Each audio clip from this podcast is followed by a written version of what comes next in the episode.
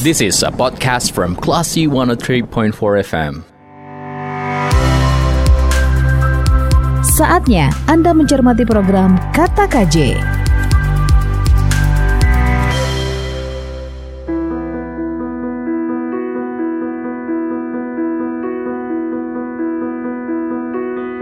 Dari Bumi Karang Putih Darung Padang, 103.4 Kelas FM, this is the actual radio. Assalamualaikum, apa kabar kelas people? Semoga sehat selalu, semoga dalam keadaan yang terbaik. Setiap terjadi bencana di daerah lain, terutama gempa, seperti yang terjadi di Cianjur tanggal 21 November 2022 lalu, mau tidak mau tiba-tiba muncul rasa khawatir bagi sebagian orang. Jika hal ini yang terjadi, salah satunya barangkali Anda, saya pikir itu wajar ya, karena kita juga hidup dan beraktivitas setiap harinya di bawah ancaman bencana yang sama sama. Apalagi sejarah telah mencatatkan hal itu untuk kita. Tapi lantas apa? Sudah cukupkah upaya mitigasi kita? Saya Lia Priyanka, Anda mencermati program Kata KJ yang akan dipandu langsung oleh wartawan senior Khairul Jasmi. Topik kita kali ini adalah gempa Cianjur, refleksi untuk Sumatera Barat. Assalamualaikum Pak KJ. Waalaikumsalam. Kabar baik Pak? Kabar baik. Pak kita ngomongin soal gempa lagi kali ini ini topik yang sudah berkali-kali dibicarakan tapi mungkin masih tetap perlu sampai kapan pun kita bicarakan Pak untuk ya. sebagai bagian bagian dari upaya mitigasi kita. Silakan Pak KJ langsung saja dipandu diskusinya dan diperkenalkan narasumbernya. Silakan Pak. Assalamualaikum warahmatullahi wabarakatuh. Pendengar Klisi FM di mana pun Anda berada, kembali bersama saya Kairul Jasmi dalam acara Kata KJ. Kali ini kita bicara soal uh, gempa, gempa Cianjur dan refleksinya untuk Sumatera Barat.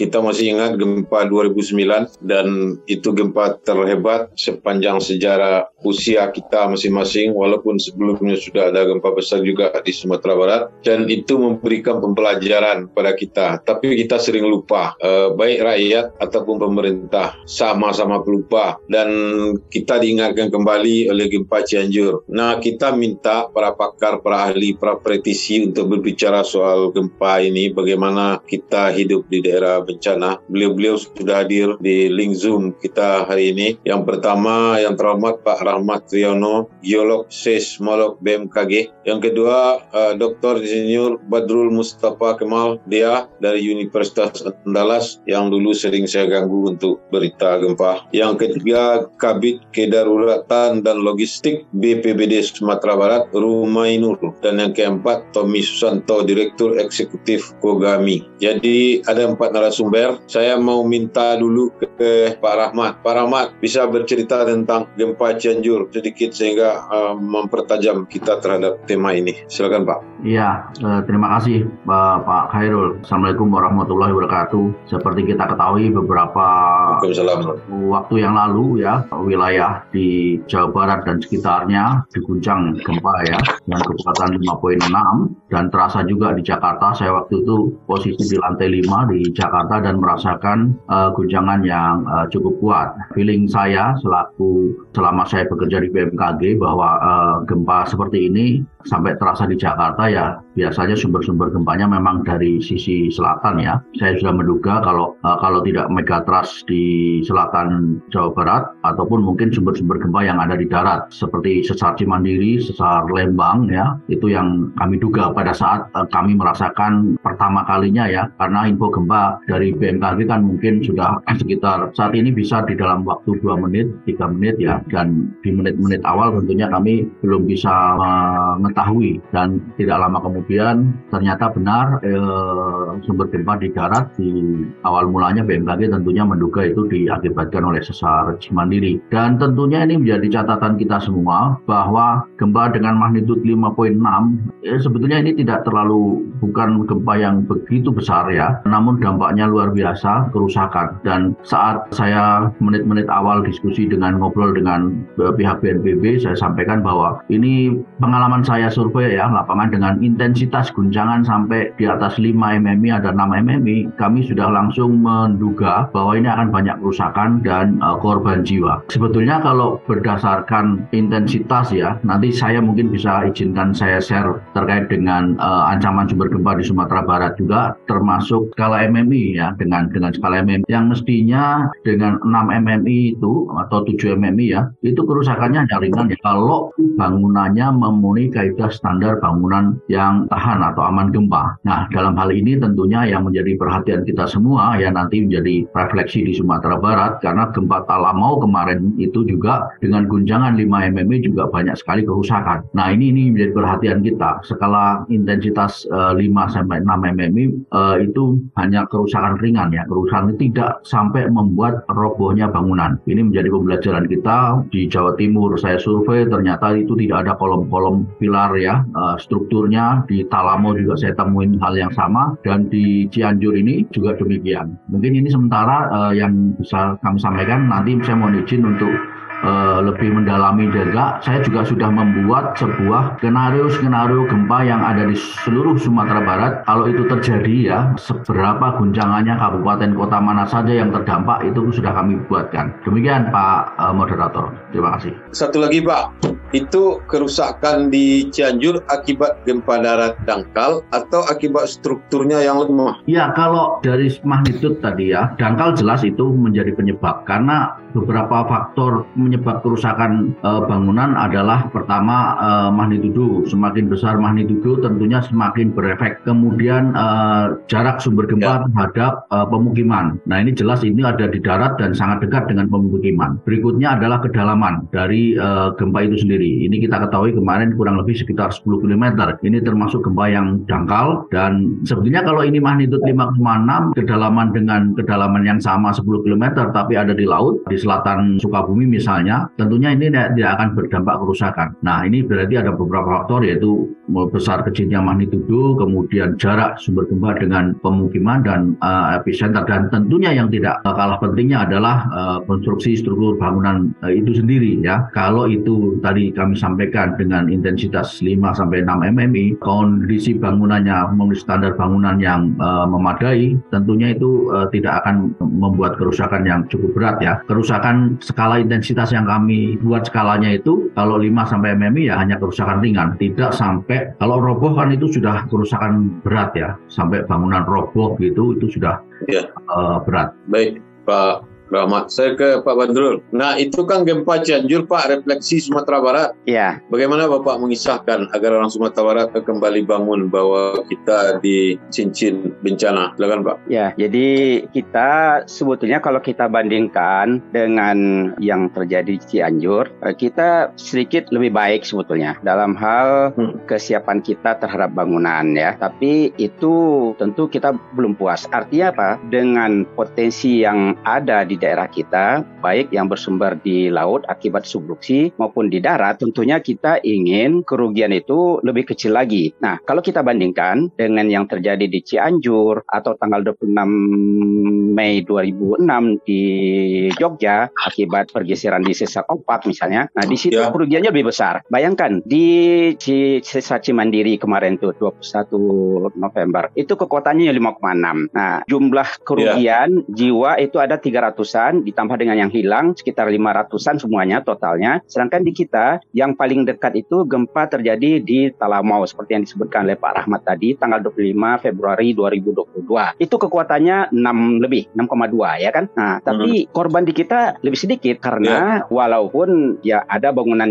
yang roboh tapi tidak sebanyak yang terjadi di Cianjur. Itu yang pertama. Yang kedua juga di Cianjur atau di Jogja itu pemukimannya padat sekali. Nah, jadi belajar dari kejadian-kejadian gempa baik yang di Cianjur maupun yang di Opak yang jumlah kerugiannya besar sekali. Waktu di Opak itu 7.000 lebih yang meninggal. Hmm. Itu 5,9 ya kan. Nah, jadi kita lihat yang menimbulkan kerugian jiwa, meninggal atau luka-luka itu adalah akibat runtuhnya bangunan. Runtuh artinya rubuh sempurna. Nah, artinya bagaimana supaya kita membangun uh, rumah atau bangunan itu sesuai dengan standarnya. Standarnya sudah ada. Standar itu dibuat oleh para ahli ya tentu disesuaikan dengan kondisi tektonik di suatu wilayah ya kan. Nah, jadi kalau kita membangun uh, sesuai dengan standarnya ya, maka insya Allah bangunan itu tidak akan rubuh. Paling rusak kalau gempanya sangat kuat paling rusak tapi tidak rubuh. Jadi yang kita jaga itu adalah bagaimana bangunan itu tidak rubuh akibat sebuah gempa.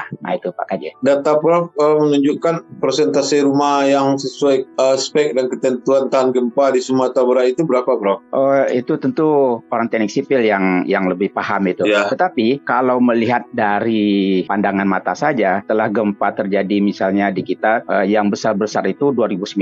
Sebelumnya ada juga 2007 ya. Kemudian 2007 itu di subduksi 12 September dan 13 September 2007. Kemudian gempa darat 6 Maret 2007. Dua segmen, segmen Sumani dan segmen Siano ya, tanggal 6 Maret 2007 itu. Nah, kalau kita melihat apa yang terjadi ketika itu, ya menurut saya masih adalah lebih dari 50% bangunan itu sudah memenuhi standarnya. Tetapi kita tentu tidak ingin kalau terjadi gempa dengan potensi yang kita miliki itu uh, kerugian cukup besar. Bagi saya itu tetap besar itu. Nah, kita tentu harus memenuhi standarnya. Karena kalau yang paling penting, yang paling bagus itu menurut saya adalah kita belajar ke Chili. Nah itu. Kalau Jepang jelas ya, Jepang dan Amerika dua negara yang maju dalam ilmu seismologi, geofisika dan earthquake engineeringnya, ya kan. Nah, tetapi dengan gempa-gempa yang kuat terjadi di Jepang dan Amerika itu jumlah kerugian tidak sebesar kalau dengan skala itu terjadi di Indonesia. Nah, tapi yang bagus itu di Chili. Gempa yang paling kuat yang tercatat oleh sejarah terjadi di bumi ini adalah di Chili tahun 1960. Kekuatannya 9,5 kalau tidak salah ya. Nah, gempa yang di atas 8 juga terjadi tahun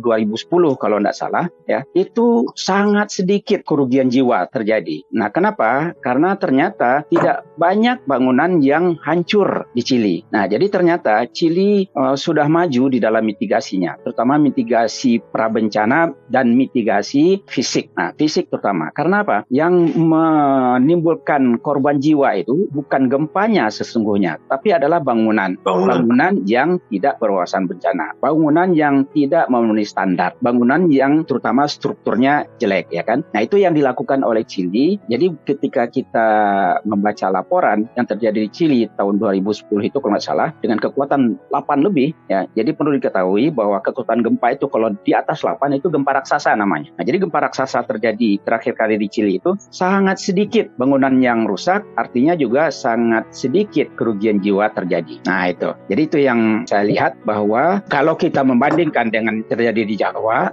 baik di Jawa Tengah, Jawa Barat, Jawa Timur, bangunan-bangunan rumah lah, rumah penduduk terutama, itu walaupun di kita masih belum sempurna, tapi masih lebih baik ya. Misalnya atap kita ringan dari seng Seng itu juga sifatnya dipakukan. Sementara pada umumnya bangunan di Pulau Jawa ya itu atapnya itu terbuat dari genteng keramik. Genteng. Ya, genteng. Genteng keramik itu itu berat itu. Satu genteng itu dari genteng yang sederhana yang dipakai oleh masyarakat kelas bawah itu satu kilo mungkin minimal beratnya itu. Setengah kilo. Itu berat. Ya. ya. Dan genteng itu dipasangnya kan ada apa bahasa Minang cangkuaknya sedikit kan. Diletakkan saja melalui cangkuaknya itu di atas papan tipis. Disusun. Ya kan? Ya. Disusun, disusun. Nah, sedangkan kalau kita dengan seng yang ringan kemudian dipakukan pula Ya.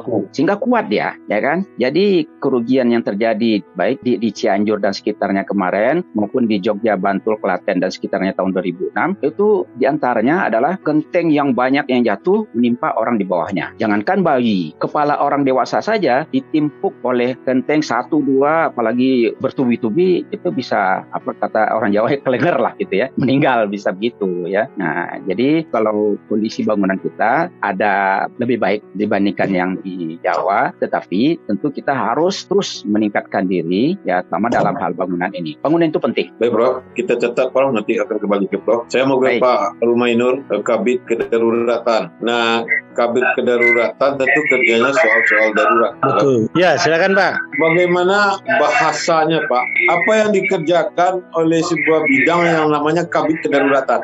Bisa dijelaskan sehingga didengar oleh para pendengar Klesi FM. Betul sekali. Jadi kalau kita membahasnya per, per bidang, kebetulan kami ada di kedaruratan dan logistik, kita lebih mengarah pada eh, kegiatan-kegiatan pada saat kejadian bencana. Tapi terlepas dari itu, kita bergeraknya tidak hanya pada saat kejadian bencana saja. Misalnya seperti saat ini, kita sudah mulai bergerak uh, pada saat kejadian bencana itu belum terjadi. Jadi kegiatan kebencanaan itu kan sesungguhnya adalah satu rangkaian, rangkaian kegiatan dari pra bencana, pada saat bencana dan sesudah bencana. Kebetulan kami berada di bidang data logistik. Sungguh pun begitu untuk uh, memudahkan kami nanti pada saat seandainya bencana itu betul-betul terjadi, salah satunya adalah kami sebelum bencana terjadi sudah membagikan logistik ke seluruh kabupaten kota. Logistik itu ada yang makanan siap saji, ada yang berupa eh, barang-barang yang bersifat sandang. Yang kedua, kami juga bersama dengan kabupaten kota jauh-jauh hari menyiapkan peralatan apa itu peralatannya ya tergantung nanti apa bencana yang paling memungkinkan ya. terjadi di daerah tersebut. Misalnya kita siapkan tenda, kita siapkan uh, kendaraan, kita siapkan lagi peralatan yang berhubungan dengan darurat bencana sehingga pada saat terjadinya bencana tersebut paling tidak sudah ada barang-barang kebutuhan yang ada di setiap daerah. Itu peralatan ada, kita butuh logistik ada. Uh. Untuk lokasi-lokasi tertentu kalau memang terjadinya lebih parah, maka sudah ada kebiasaan yeah. kita untuk saling membantu antar daerah. Jadi seperti kejadian bencana yang di Solo Selatan, kejadian bencana yang di Pasaman dan Pasaman Barat, selain dari dua daerah tersebut, kita minta untuk merapat, membawa peralatan, membawa logistik, sehingga daerah yang terkena bencana sangat terbantu dengan keberadaan dari BPBD kabupaten kota lainnya. Kita juga sudah melakukan kerjasama dengan instansi teknis lainnya seperti Dinas Sosial, Kementerian Sosial, Dinas PU, apakah itu PU Jalan, PU Perumahan, PU Pengairan, termasuk Balai Wilayah Sungai dan Balai Jalan. Dan dinas-dinas tersebut pada saat kejadian kita sudah biasa bersama di lapangan bagaimana upaya untuk masyarakat yang tertimpa segera ditolong dulu apa pun itu nah. karena dalam keadaan darurat batas waktunya sangat pendek. Gitu Pak. Minggu ini misalnya terjadi terjadi bencana, itu pasukan Bapak siap bergerak menolong rakyat ya. Betul. Jadi kalau terjadi nah, bencana nah, di itu dalam... apa saja tidak tindakan pertama yang dilakukan oleh tim Bapak itu mau ke lapangan itu apa Pak? Jadi kalau provinsi tentu berbeda dengan kabupaten kota. Kita kasih contoh kejadian bencana hari Jumat di Kabupaten Pasaman dan Pasaman Barat. Begitu kejadian kita dalam jam yang sama kita melangsungkan rapat Betul. di kantor, rapat di kantor untuk membentuk dua tim karena kejadian ya. di dua daerah dan tugas utama kami adalah pendampingan. Jadi kami pergi ke daerah terdampak utama, mendampingi pemerintah ya. daerah untuk melakukan apa tindakan yang mereka ambil. Biasanya kabupaten kota, kabupaten kota biasanya agak lambat untuk dalam rapat itu memutuskan seperti apa itu kita dampingi supaya mereka cepat mengambil keputusan. Di Pasaman Barat kita minta data yang ada dulu karena data akan berkembang. Data dari BPBD, dari Dinas Sosial, dari Dinas Kesehatan, dari Dinas PU. Berdasarkan data tersebut kita sarankan untuk ditetapkan tanggap darurat dan mereka mengikuti. Kita tawarkan waktu yang paling menyesuaikan atas keputusan mereka, atas kebutuhan mereka ditetapkan darurat 15 hari. Selama 15 hari tersebutlah hal-hal yang penting untuk posko utama kita bantu mereka. Kita bantu mereka untuk apa pun yang akan mereka lakukan kita dampingi. Apakah itu dalam hal persuratan apakah itu dalam hal tindakan di lapangan sehingga mereka bisa melakukan itu dengan aturan yang benar. Itu dulu pertama. Sedangkan logistik otomatis untuk daerah terdampak itu kabupaten kota kita aja untuk segera bergabung. Umumnya mereka segera bergabung. Untuk daerah pusat dengan masuknya laporan orang pusat biasanya biasanya setelah satu kali 24 jam mereka langsung datang ke lokasi untuk memberi bantuan yang kita butuhkan. Biasanya datang pertama adalah biaya personal serta logistik dasar. Setelah itu akan ada lagi bantuan lain-lainnya. Kira-kira begitu, Pak. Baik, kelas people demikian penjelasan dari narasumber kita di program Kata KJ di sesi pertama ini dan tadi sudah disampaikan oleh uh, Pak Rahmat ya, juga Pak Badro tentang gempa di Cianjur dan hubungannya dengan uh, gempa di Sumatera Barat. Baik, jangan ke mana-mana. Kita akan melanjutkan diskusi ini di program Kata KJ di sesi berikutnya. Jadi tetap di 103,4 kelas FM. Kata KJ, only on kelas FM.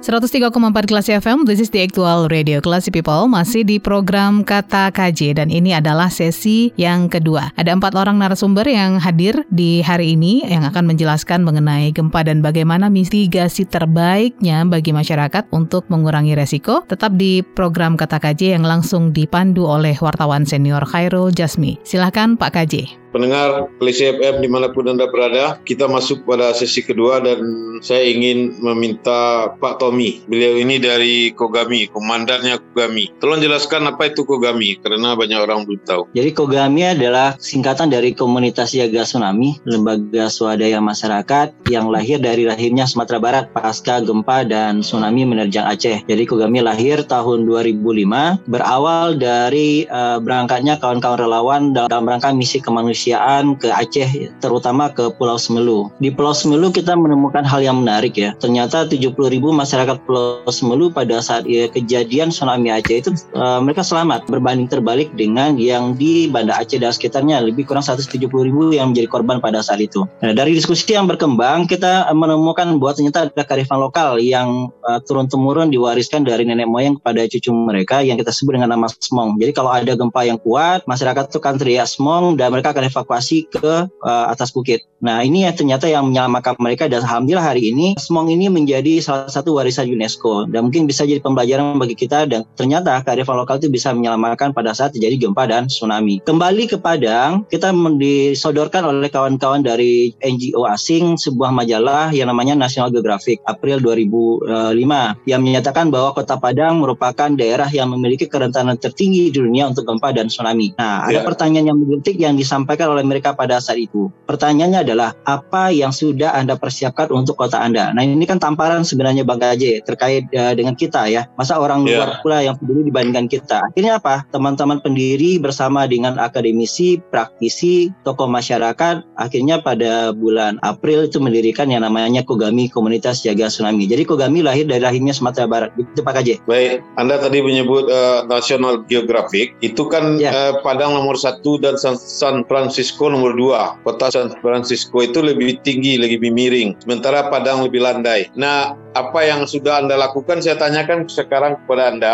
apa yang sudah dilakukan oleh pemerintah yang Anda catat? Dari tahun 2005 sampai hari ini, Kogami bermitra dengan pemerintah, itu dalam rangka menyiapkan masyarakat. Fokus Kogami sesuai dengan misinya menjadi duta dunia membangun budaya siaga bencana, kita fokus pada gempa dan tsunami. Jadi dari tahun 2005, kita mengupayakan satu, bagaimana setiap masyarakat, terutama pinggir pantai, itu mereka mengetahui terkait dengan ancaman yang ada. Kemudian berdasarkan ancaman yang ada dalam hal ini gempa dan tsunami, mereka mempersiapkan diri bagaimana tata cara penyelamatan diri, kemudian mereka menyiapkan rute dan rencana evakuasi keluarga, kemudian mereka mempersiapkan segala sesuatunya, bekal dan semacamnya dalam bentuk tas siaga, dan terakhir bersama juga dengan pemerintah kita melaksanakan simulasi evakuasi secara berkala dan rutin, Pak KJ. Dan upaya nah. ini, alhamdulillah, sebenarnya kan bisa kita lihat hari ini ya, ketika ada gempa-gempa yang cukup uh, signifikan, masyarakat kita sudah mulai berkurang kepada kepanikannya. Ini di satu sisi ya yang kita lihat, terutama masyarakat pinggir pantai. Cuma memang ada catatan bagi kami adalah bahwa ternyata sumber gempa tektonik kita kan bukan hanya yang berasal dari Sunda Megatrust atau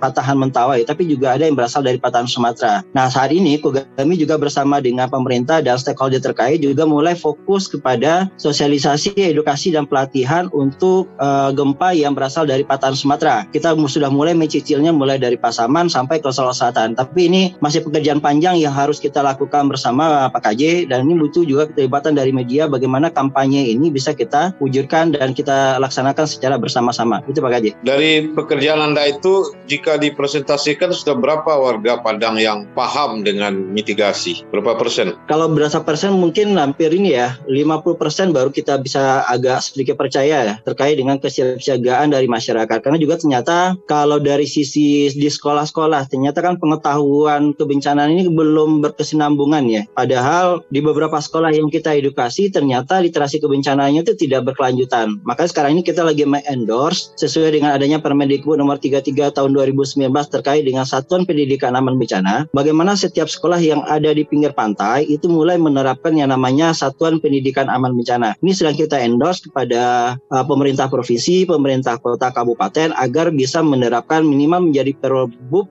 pergub atau perwako sehingga ini menjadi kebijakan wajib yang akan dilaksanakan di setiap sekolah. Di tingkat masyarakat bersama dengan pemerintah juga kita mengendorse yang namanya kelurahan, nagari atau desa tangguh bencana untuk memastikan bahwa mereka mengetahui ancaman, tahu tata cara penyelamatan, tahu rute evakuasi dan apa yang dilakukan ketika terjadinya bencana. Dan untuk Kota Padang, alhamdulillah hampir bisa dikatakan 50% dari masyarakat kita sudah terpapar informasi terkait dengan gempa dan tsunami. Tapi masih ada catatan kita bahwa yang daerah-daerah yang belum memiliki tempat evakuasi vertikal dan kemudian jalur evakuasinya masih memutar dan ini jadi catatan kita bahwa mungkin mereka tidak akan bisa menyelamatkan diri kurang dari 20 atau 30 menit setelah terjadinya gempa. Dan ini memang yang menjadi catatan dari BPBD Kota Padang dalam hal ini untuk mempersiapkan apakah yang namanya bangunan vertikal dalam bentuk sekolah atau bangunan publik atau barangkali juga bukit buatan ke depannya. Itu barangkali Pak KJ. Baiklah, sekarang jika terjadi gempa, kan biasanya simpang 4 di dekat rumah Kapolres itu terkunci. Simpang 4 di Simpang Haru terkunci. Simpang Tinju yeah. terkunci oleh kendaraan. Itu kalau terjadi besok ini, apa akan seperti itu juga? Kalau terjadi besok, sepertinya akan masih. Kita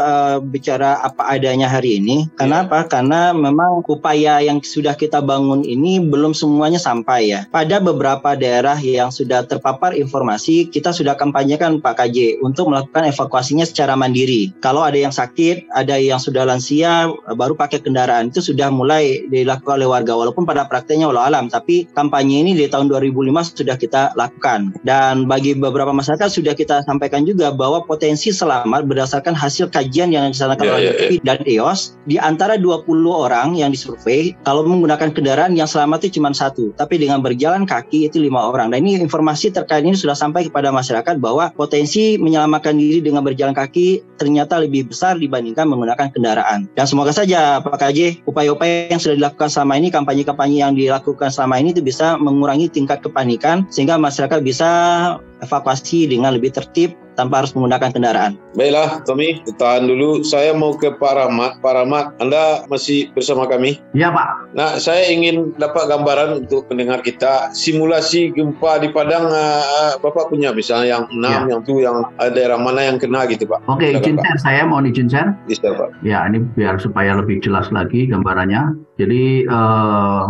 kami telah membuat ya sebuah seperti kita ketahui ini ada pemetaan bahaya gempa bumi ya. Ini pada saat saya masih di pusat seismologi teknik. Udah nampak ya? Ini kita ketahui bahwa telah terpetakan dengan baik sumber-sumber gempa di seluruh Indonesia baik yang di megatras di darat ya. Uh, kemudian yang di apa di sisi utara dari Flores, Sarnai Flores dan lain sebagainya itu sudah terpetakan dengan potensi magnitudo maksimumnya pun demikian colombiano. Termasuk di wilayah Sumatera Barat ya. Di situ ada sesar ancaman yang di darat kemudian di megatrasnya prediksi para pak ahli berapa. Nah kita modelkan ya. Seperti kita ketahui bahwa gempa bumi itu kan sifatnya berulang. Artinya kalau sudah terpetakan di situ ada sumber gempa ada sesar Sianok ada Sumani Suliki lumpur dan lain sebagainya saat ini mungkin tidak terjadi itu pada posisi sekarang sedang mengumpulkan energi bahwa perulangan e, gempa itu akan terjadi di kemudian hari jelas sudah terpetakan juga lokasinya sehingga kita bisa belajar kalau itu kita skenario kan supaya apa? Supaya pemerintah daerah masyarakat juga bisa mempersiapkan diri kalau itu terjadi. Yang kami buat adalah sebuah skenario terburuk ya dengan minimum magnitude.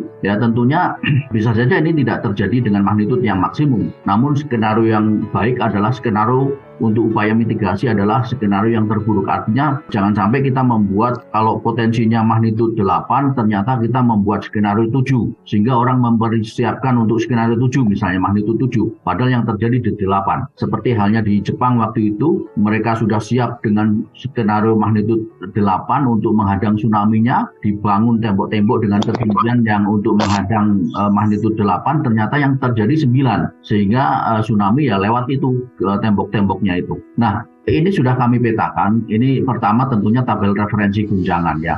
Kalau kita belajar dari kejadian-kejadian ya, baik yang di Talamo kemarin, itu intensitasnya kan sekitar 5 sampai 6 mmi. Di situ eh, kerusakan ringan ya, mulai dari 1 sampai 2 mmi itu tidak dirasakan atau dirasakan hanya oleh alat di situ ya. Kemudian 2 sampai 3 itu dirasakan, 3 sampai 4 dirasakan kuat ya. Kemudian 4 sampai 5 mmi, ini mmi ya bukan magnitudo ya. 4 sampai 5 mmi itu dirasakan sangat kuat, berpotensi yeah. kerusakan ringan. Kemudian kalau 5 sampai 6 MMI itu sudah timbul kerusakan ringan. Nah, dalam hal ini BMKG kemarin merilis yang di Cianjur itu antara sekitar 5 sampai 6 MMI. Ada beberapa tempat tertentu khusus uh, mungkin sangat lokal itu sampai 7 MMI. Di Talamo kemarin juga demikian sekitar 5 sampai MMI. Itu artinya dengan tabel ini mestinya hanya kerusakan ringan. Nah, di sini narasinya sudah kami buatkan juga ya. Ini nanti kami bisa share juga untuk uh, uh, pendengar radio di Eklesi ya ini. Ini saya buatkan skenario untuk di Sumatera Barat. Seperti kita ketahui sudah uh, ada sesar Sumatera segmen Sumbur, Sianok, Sumani, Sulati,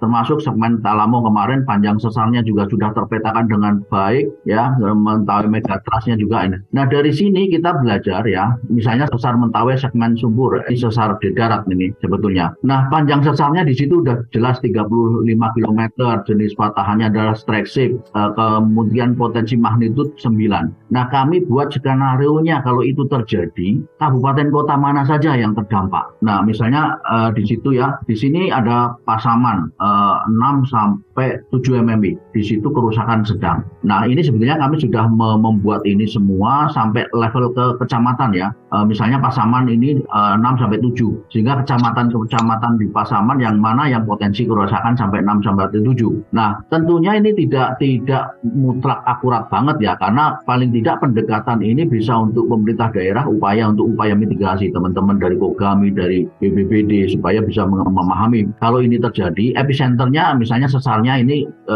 di garis merah ini Sumpur bintang merah ini adalah saya skenario kan kalau epicenternya di situ. Tentunya tidak bisa akurat banget ya. Bisa saja di ujung di atas, di tengah atau di ujung bawah ini. Tapi ini pendekatan ini paling tidak epicenternya ada di sekitar situ. Sehingga kalaupun ini di epicenter maupun magnitudo intensitasnya yang paling uh, salah sedikit ya. Misalnya di situ Pasaman uh, eh, 6 sampai 7 ya. Ternyata epicenternya agak ke utara atau ke selatan sehingga agak jauh dari Pasaman. Sehingga kemungkinan kalau MMI-nya ya bisa turun satu derajat misalnya menjadi uh, eh, 5 sampai 6 atau bisa menjadi naik satu derajat misalnya menjadi uh, 7 sampai 8 karena epicenternya lebih dekat lagi. Nah, ini ini paling tidak gambaran seperti ini untuk kita ketahui kalau ini terjadi ya dengan magnitud uh, eh, 6.9. Ini skenario ini sudah dari Pusgen sendiri para pakar sudah memetakan lokasinya kemudian potensi magnitud maksimum berapa. Nah, kami buatkan kalau itu terjadi. Seperti kita ketahui kan selama ini kan yang di laut saja yang ancaman tsunami misalnya megatrust, mentawai megatrust terjadi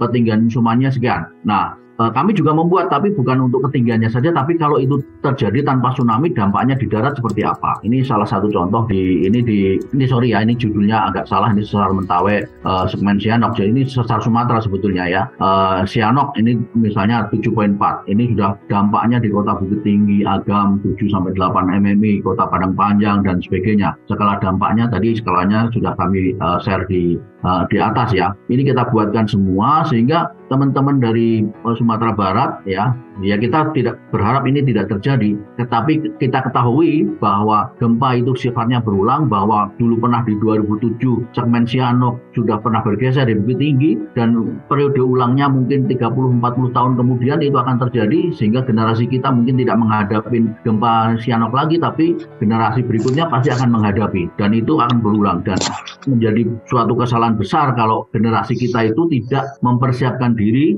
untuk uh, generasi berikutnya bahwa uh, ancaman itu di generasi berikutnya akan terjadi. Tadi sudah singgung bahwa gempa sifatnya berulangannya. Kemudian ini cuma ini juga kita buatkan uh, skenario-nya, seluruhnya kita buat. Ini mungkin Pak Rumainur, teman-teman Kogami bisa kami nanti kami share ya. Tapi ini karena ada judul yang salah mungkin nanti yang membuat ini ya Pak uh, akan kami koreksi dulu. Maksudnya ini sesar Mentawai segmen tsunami ini uh, mestinya ini sesar uh, Sumatera di segmen uh, Suliti ya ini. Kemudian uh, di Talamo juga sudah kita buatkan Bagaimana kalau di laut? Ya, ini kami tidak berbicara tsunami-nya. Sekarang ini kami berbicara kalau ini tanpa tsunami, tapi dampaknya juga merusak juga di darat. Ya, jadi kalau ini terjadi dengan magnitud 8.2, epicenternya di situ, di sekitar timurnya uh, Kepulauan Mentawai ya skenario terburuk kita buat maka uh, guncangan itu bisa terdampak di pesisir selatan, Muko-Muko, eh, Kepulauan Mentawai sekitar 7 sampai 8 mm.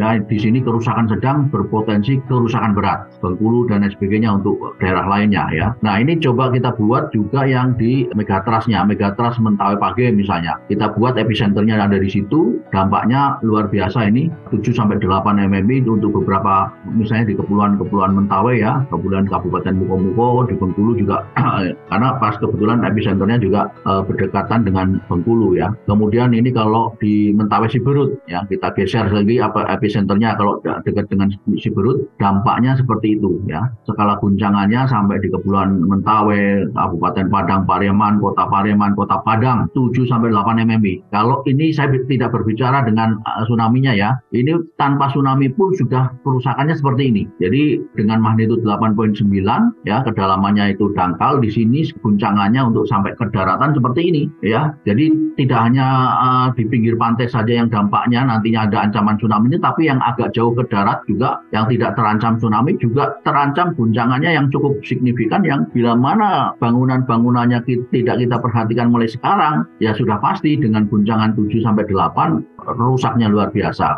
ya karena seperti kita ketahui beberapa kali saya survei dengan gempa-gempa yang kecil saja dengan intensitas 5 sampai 6 mm banyak sekali rumah yang roboh. Dalam skala intensitas ini 5 sampai 6 mestinya hanya kerusakan ringan. Nah ini ini beberapa gambaran kami skenariokan. Tentunya skenario ini e, berdasarkan sebuah kajian yang mendalam. Tadi sudah jelas karena sudah terpetakan ini petanya sudah nampak. Ini sudah diakui oleh para pakar kegempaan di Indonesia dan dunia pun sudah mengakui bahwa memang ada sumber gempa di situ. Kemudian panjang sesarnya sudah jelas terpetakan. Para pakar juga sudah menghitung berdasarkan panjang sesar itu bisa diestimasi kira-kira magnitudo maksimum berapa ya, ya itu estimasinya begitu. Makanya kalau itu kita buat, kalau itu terjadi, ya kami sudah membuat modelnya, guncangannya seperti itu. Demikian Pak Hairul. Baiklah si people, demikian penutup di sesi kedua Pak Rahmat Riono dari BMKG Pusat sudah menjelaskan simulasi kemungkinan-kemungkinan kerusakan yang terjadi di Sumatera Barat apabila terjadi gempa. Dan kita akan lanjutkan kembali di sesi yang ketiga setelah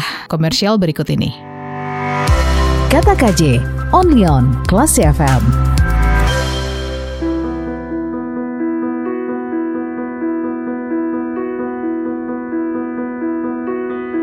103,4 Kelas FM, this is the actual radio. Kelas People ini adalah sesi yang ketiga dari program Kata KJ. Untuk Anda yang tidak sempat mencermati obrolan yang sangat menarik ini dari awal, silakan untuk mencermatinya via podcast. Anda bisa masuk ke www.clasyfm.co.id atau Anda juga bisa mendengarkannya via aplikasi ya di Classy FM. Dan program Kata KJ ini yang uh, menghimpun narasumber melalui Zoom juga kita upload ke YouTube Classy FM. Silahkan untuk like dan subscribe di YouTube Klasi FM. Baik Klasi People, langsung saja kita akan melanjutkan diskusi di sesi yang ketiga ini dipandu langsung oleh Bapak Khairul Jasmi atau Pak KJ. Silakan Pak KJ. Ya Pak Rahmat, jika ini Bapak beberkan pada tahun 2010, maka Kota Padang akan lengang. Orang akan pergi ke Bukit Tinggi. Tapi kalau sekarang uh, bisa dicerna dengan baik. Bahkan di Padang sudah dibuatkan garis batas tsunami dan biasa-biasa saja. Tidak ada yang takut walaupun mereka tidak meningkatkan mitigasinya sendiri. Nah, saya mau ke Pak Badrul lagi nih. Ya, Pak Badrul. Ya, Pak Kaji. Uraian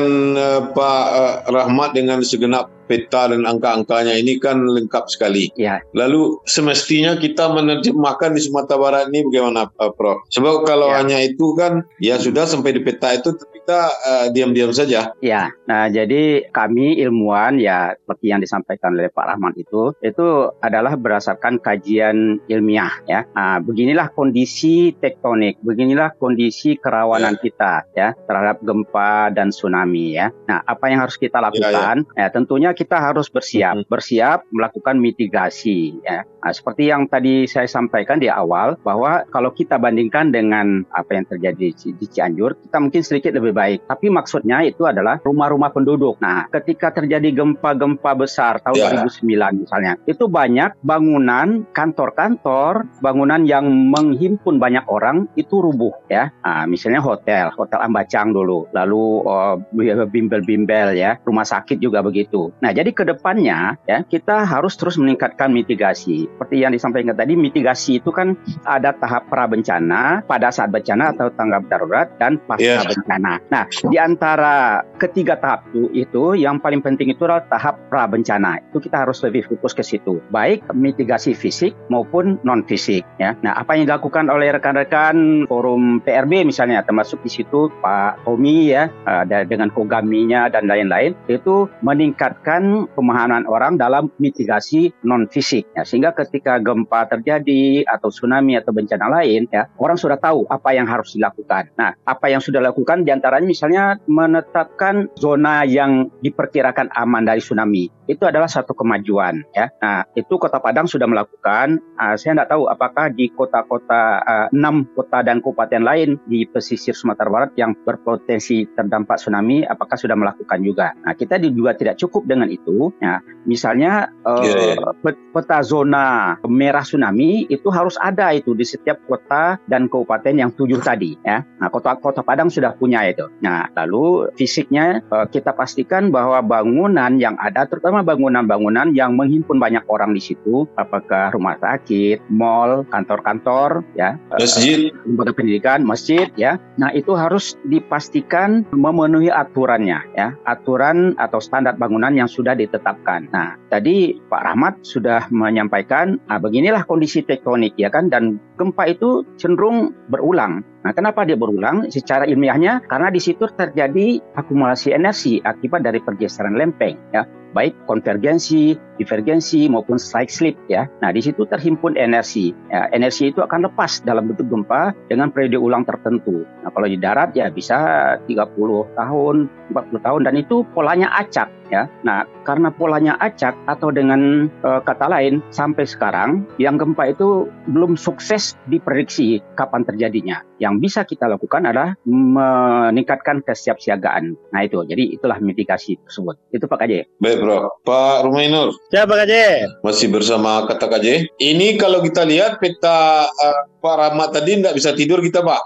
Nah, apa yang uh, dipasok oleh pemerintah Pak cukup enggak dana Bapak untuk menyelesaikan peta yang serumit itu tadi? Ah, jadi gini, kami sesuai dengan apa yang dikatakan oleh Pak Badrul tadi. Jadi kegiatan kebencanaan ini adalah rangkaian. Jadi walaupun kami ada di kedaruratan, kami sebelum ini adalah ke kepala bidang pencegahan dan kesiapsiagaan juga selama lima tahun. Dan kami tahu apa tahapan-tahapan yang dilakukan. Jadi dalam rangka menghadapi ancaman yang nyata ini, bidang pencegahan dan kesiapsiagaan banyak sekali kegiatannya. Ya salah satunya adalah menyiapkan peralatan misalnya seperti sirine. Sirine untuk memberi peringatan kepada masyarakat ya. tentang adanya ancaman tsunami. Kalau terjadi gempa yang memungkinkan menimbulkan tsunami, sirinenya kita hidupkan. Untuk merawat sirine tersebut ada lebih Sirine Bapak berapa banyaknya Pak? Baru 42, idealnya 200.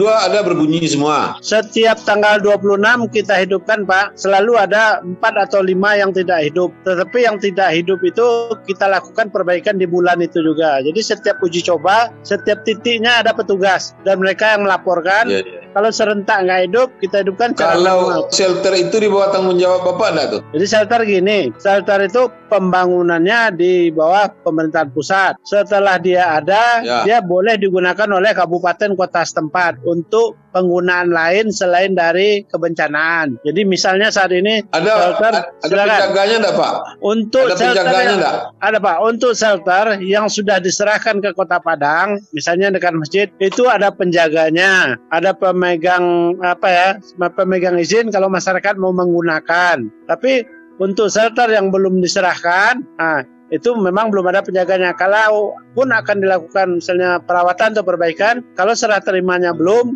tentu kita uh, pemerintah kabupaten kota belum bisa untuk melakukan perawatan perbaikan. Tapi shelter-shelter yang khusus shelter kan baru tiga. Kita nih yang menangnya adalah ya. banyaknya ya. potensi shelter. Potensi shelter seperti kantor gubernur itu memang bangunan yang dibuat seperti shelter kekuatannya, kantor PU seperti shelter, masjid raya mampu menampung lebih dari 10 ribu. Itu adalah potensial shelter dan banyak lagi sekolah-sekolah, bangunan-bangunan pemerintah hotel-hotel yang dibangun pasca 2009. Jadi seperti kata Pak Badrul tadi, setelah gempa 2009 aturan dari Kementerian PU pun berubah. Mungkin kita sederhana nyebutnya koefisien gempa, kemampuan satu gedung menahan gempa. Kalau dulu koefisien gempa 0,25 bisa menahan sampai mendekati 8 saja. Nah, maka sekarang dengan adanya naik koefisien gempa menjadi 0,30, maka diperkirakan gedung tersebut mampu menahan gempa sampai 9 skala Richter. Dan hal-hal tersebut yang perlu kita gaungkan lagi di dalam setiap orang membuat perizinan yeah, yeah. pembangunan gedung. Karena itu yang akan membantu menyelamatkan masyarakat. Kalau orang diandalkan untuk menjauhi pantai, kita udah sama tahu begitu terjadi gempa nggak nunggu 10 menit jalan langsung macet. Makanya kita mengarahkan ke shelter dan potensial shelter. Yeah agar orang tidak berebut ke jalan raya dan itu sudah dilakukan oleh pemerintah kota, kabupaten. Informasi-informasi tersebut sudah diberikan berupa petunjuk arah evakuasi. Cuman kita mengakui Pak, petunjuk arah evakuasi yang sudah dibuat beberapa tahun sebelumnya, sebagian sudah kabur, sebagian ada juga yang sudah dicopot oleh eh, tangan-tangan uh, tidak bertanggung Itu perlu adanya pembangunan baru. Jadi uh, papan petunjuk itu mungkin harus dibuat lebih besar Pak. Papan Betul. petunjuk evakuasi itu dibuat lebih besar, mencolok lebih besar dari baliho oh, yang di jalan itu sehingga lebih nampak. Itu yang pertama. Yang kedua, jalur evakuasi terbaik di Padang itu kan di Ampang, Pak. Tapi Betul, Pak. sekarang sudah dikasih pengertian oleh Dinas Perhubungan di beberapa titik. Padahal di awal dulu jalan itu tidak boleh dikasih median median. Sekarang sudah punya median. Gimana tuh Pak? Kalau kita masuk secara teori, secara teori seperti yang Bapak katakan pertama, sebaiknya itu tidak menggunakan median biar betul-betul lapang jalan untuk orang menyelamatkan diri. Kelemahan masyarakat kita ada juga Pak. Apabila pemerintah dinas perhubungan tidak memberikan pembatas, Bapak bayangkan macetnya setiap hari di sana gitu. Bahkan untuk persimpangan yang menuju ke IAIN itu dibuat lebih jauh karena di sana biang macet sehingga dibuat lebih jauh. Kita perlu menggugah kesadaran masyarakat bahwa ini ada jalur evakuasi. Jadi bagaimana cara supaya masyarakat menggunakan jalan itu tidak sampai menumpuk. Dalam keadaan normal saja menumpuk, apalagi dalam keadaan nanti terjadi yang kita khawatirkan. Mungkin seperti Bapak katakan tadi, perlu di sana ditaruh petunjuk evakuasi dengan luasan yang gampang dilihat, dengan mencolok yang isinya adalah petunjuk tentang agar tidak menumpuk di persimpangan tersebut. Apa pun bahasanya, masyarakat gampang membaca dan jangan kalah besar dengan eh, baliho-baliho yang mendekati pemilu. Saya, saya setuju itu Pak. Jadi nah, catatan saya itu Pak. Ya catatan lain, jalur itu harus dikasih merek Pak bahwa ini adalah jalur evakuasi tsunami. Jadi karena warga Kota Padang kan bertukar tiap tahun. Ada yang pergi, ada yang datang. Betul, Pak. Jadi mereka tidak tahu. Kita setuju. Jadi ada beberapa jalur yang memang disiapkan untuk itu. Yang utama seperti Bapak katakan tadi, alai menuju bypass. Yang kedua adalah sekarang kan jalur untuk lapai itu kan sudah diperbesar juga. Yang sampai ke arah Maransi, Pak, sudah ya. besar dan ya. itu bisa dilalui selisih mobil ya. besar. Ya. Dan di Simpang Ilalang di kampungnya Pak Fauzi Bahar sampai ke bypass juga sudah sangat besar. Jadi jalan-jalan tersebut saya setuju ya, dikasih ya. petunjuk evakuasi bahwa ini adalah jalur evakuasi dengan apa bentuk yang besar, uh, warna yang mencolok agar siapa pun masyarakat Padang atau pengunjung Kota Padang bisa membaca arah evakuasi dengan jelas. Setuju Pak? Kita jadikan catatan Pak. Baik. Sekarang Pak Tommy, Pak Tommy, saya melihat di Padang pertama tadi yang saya sampaikan jalur uh, evakuasi di, dikasih median. Papan petunjuknya kecil-kecil, sudah lama, ada yang kabur. Ya. Terus garis batas daerah aman juga sudah kabur. Lalu apa yang bisa di dimainkan lagi oleh Kogami untuk hari ini ke depan agar setidaknya warga Padang semakin mengerti bahwa mereka tinggal di tengah periuk yang sedang dijarangan di atas tumpu. Silakan Pak. Iya, pertama terkait dengan uh, keterbatasan jalur evakuasi, petunjuk yang minimalis dan semacamnya. Ini kan uh, memang satu sisi seperti itu kondisinya Pak KJ. Tapi alhamdulillah untuk Kota Padang uh, untuk ya tercukupi dulu dengan keterbatasan yang ada itu jika dibandingkan dengan enam kota kabupaten lainnya hari ini. Jadi kalau di Padang itu ada beberapa alternatif yang kita siapkan. Satu menuju ke arah timur yang jaraknya 2 sampai 3 km dari bibir pantai. Yang kedua vertikal evakuasi bangunan publik atau kantor-kantor yang bisa digunakan setelah, eh, setelah terjadi gempa masih kokoh itu bisa kita gunakan sebagai tempat evakuasi. Yang ketiga yang kita sebut dengan nama tsunami safe zone atau blue line yang garis biru itu ya. Itu ada 20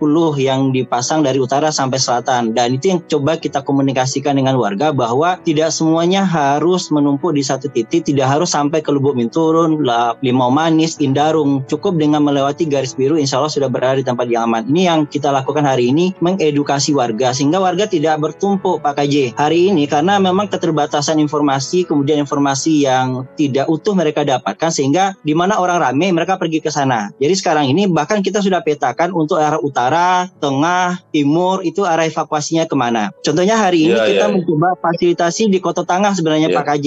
Daerah Padang Sarai itu setengah dari uh, diskusi yang kita lakukan dengan warga, setengah yeah. penduduknya itu tidak bisa terevakuasi Pak KJ. Dari 22 ribu masyarakat yang ada di Padang Sarai, sekitar 9 ribu sekian itu tidak bisa dievakuasi karena mereka dari tempatnya sampai ke tempat yang aman atau blue line itu membutuhkan waktu 60 menit setelah gempa. Nah, kemudian yang jadi catatan kita juga yang di daerah Pasienantigo. Pasienantigo, Pasia Jamba itu sama sekali tidak bisa evakuasi yeah. jikalau jembatannya putus di situ Pak KJ. Nah, jadi ada beberapa ya, maka kenapa bilang yang hari yeah. ini cukup banyak ya pertimbangan-pertimbangan kita dalam memberikan alternatif, tapi dari Kogami berdasarkan diskusi yang kita lakukan dengan para pihak termasuk dalam hal ini BPBD Kota Padang, BPBD Kota Kabupaten lainnya, kita memberikan masukan-masukan. Apakah ini bisa kita lakukan, upaya apa yang bisa kita lakukan? Salah satunya pertama dengan tetap meningkatkan literasi terkait dengan kebencanaan. Apa itu gempa? Apa yang dilakukan ketika gempa?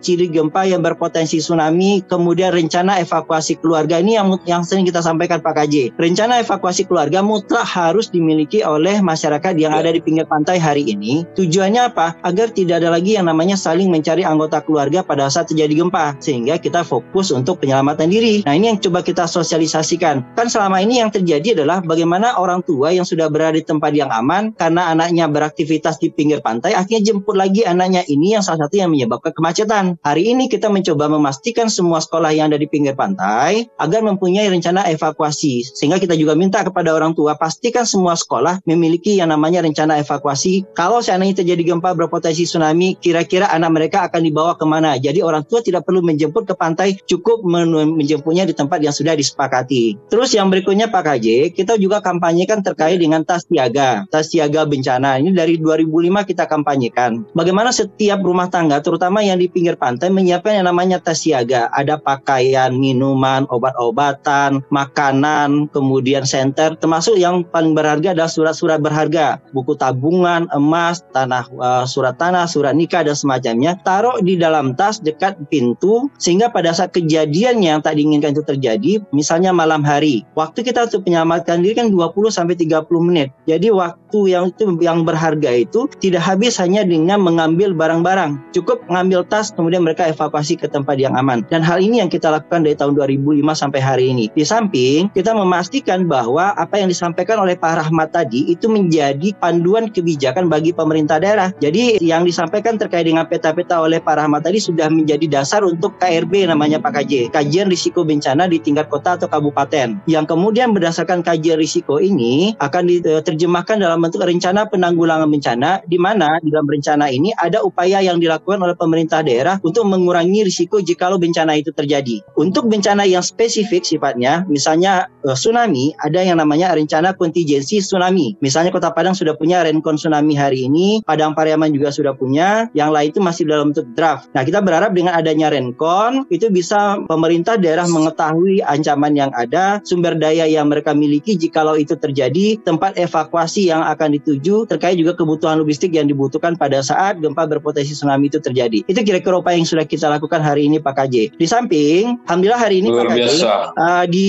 ada dua kelurahan kita di Kota Padang yang kita masukkan, yang kita ajukan untuk mendapatkan pengakuan dari BMKG sebagai masyarakat siaga tsunami, yaitunya Kelurahan Lolong Belanti dan Kelurahan Purus. Alhamdulillah kemarin sudah mendapatkan pengakuan dari BMKG di tanggal 30 September dan kita sekarang ini sedang berupaya bersama dengan kawan-kawan yang lain, pemerintah daerah, kemudian BMKG Padang Panjang mengajukan agar bisa juga mendapat pengakuan dari UNESCO. Insya Allah tanggal 10 sampai 13 tim dari UNESCO akan melakukan verifikasi lapangan terkait dengan upaya yang sudah dilakukan oleh stakeholder di Kota Padang untuk Purus dan Lorong Belanti. Itu kira-kira Pak KJ. Baik, luar biasa Tommy Susanto apa yang sudah dilakukannya selama ini. Nah, saya juga melihat warga pusat Kota Padang bisa tak terevakuasi jika jembatan terputus semua. Yep. Jembatan Tamsis, jembatan Simpang Haru, jembatan di ujung tanah. Jalan keluar keluarnya adalah buat jembatan Babuai namanya di sebelah jembatan itu. Jadi jembatan itu tidak akan putus. Jembatan Babuai itulah yang tempat orang lari. Dulu orang lari masuk ke tang air itu dua jam baru sampai sebelah dengan motor-motornya masuk ke dalam. Betul. Padahal yang dihindarinya tsunami. Jadi Betul. betapa paniknya warga kota kalau terjadi gempa besar. Satu persatu sudah terurai. Yang belum terurai adalah eh, bagian-bagian yang uh, belum dikerjakan dengan maksimal. Baiklah, ini sudah sesi ketiga dan saya akan mengakhiri cerita gempa dari generasi ke generasi yang mitigasinya mesti kita wariskan seperti disebutkan oleh uh, para narasumber tadi. Saya akan tutup dengan sepotong sebaik saja pendengar klesi di mana pun Anda berada. Siang tak lupa pada senja, kita lupa pada malam, pada bencana apalagi. Lupa pada rencana, lupa pada janji, gempa datang, janji pun tiba,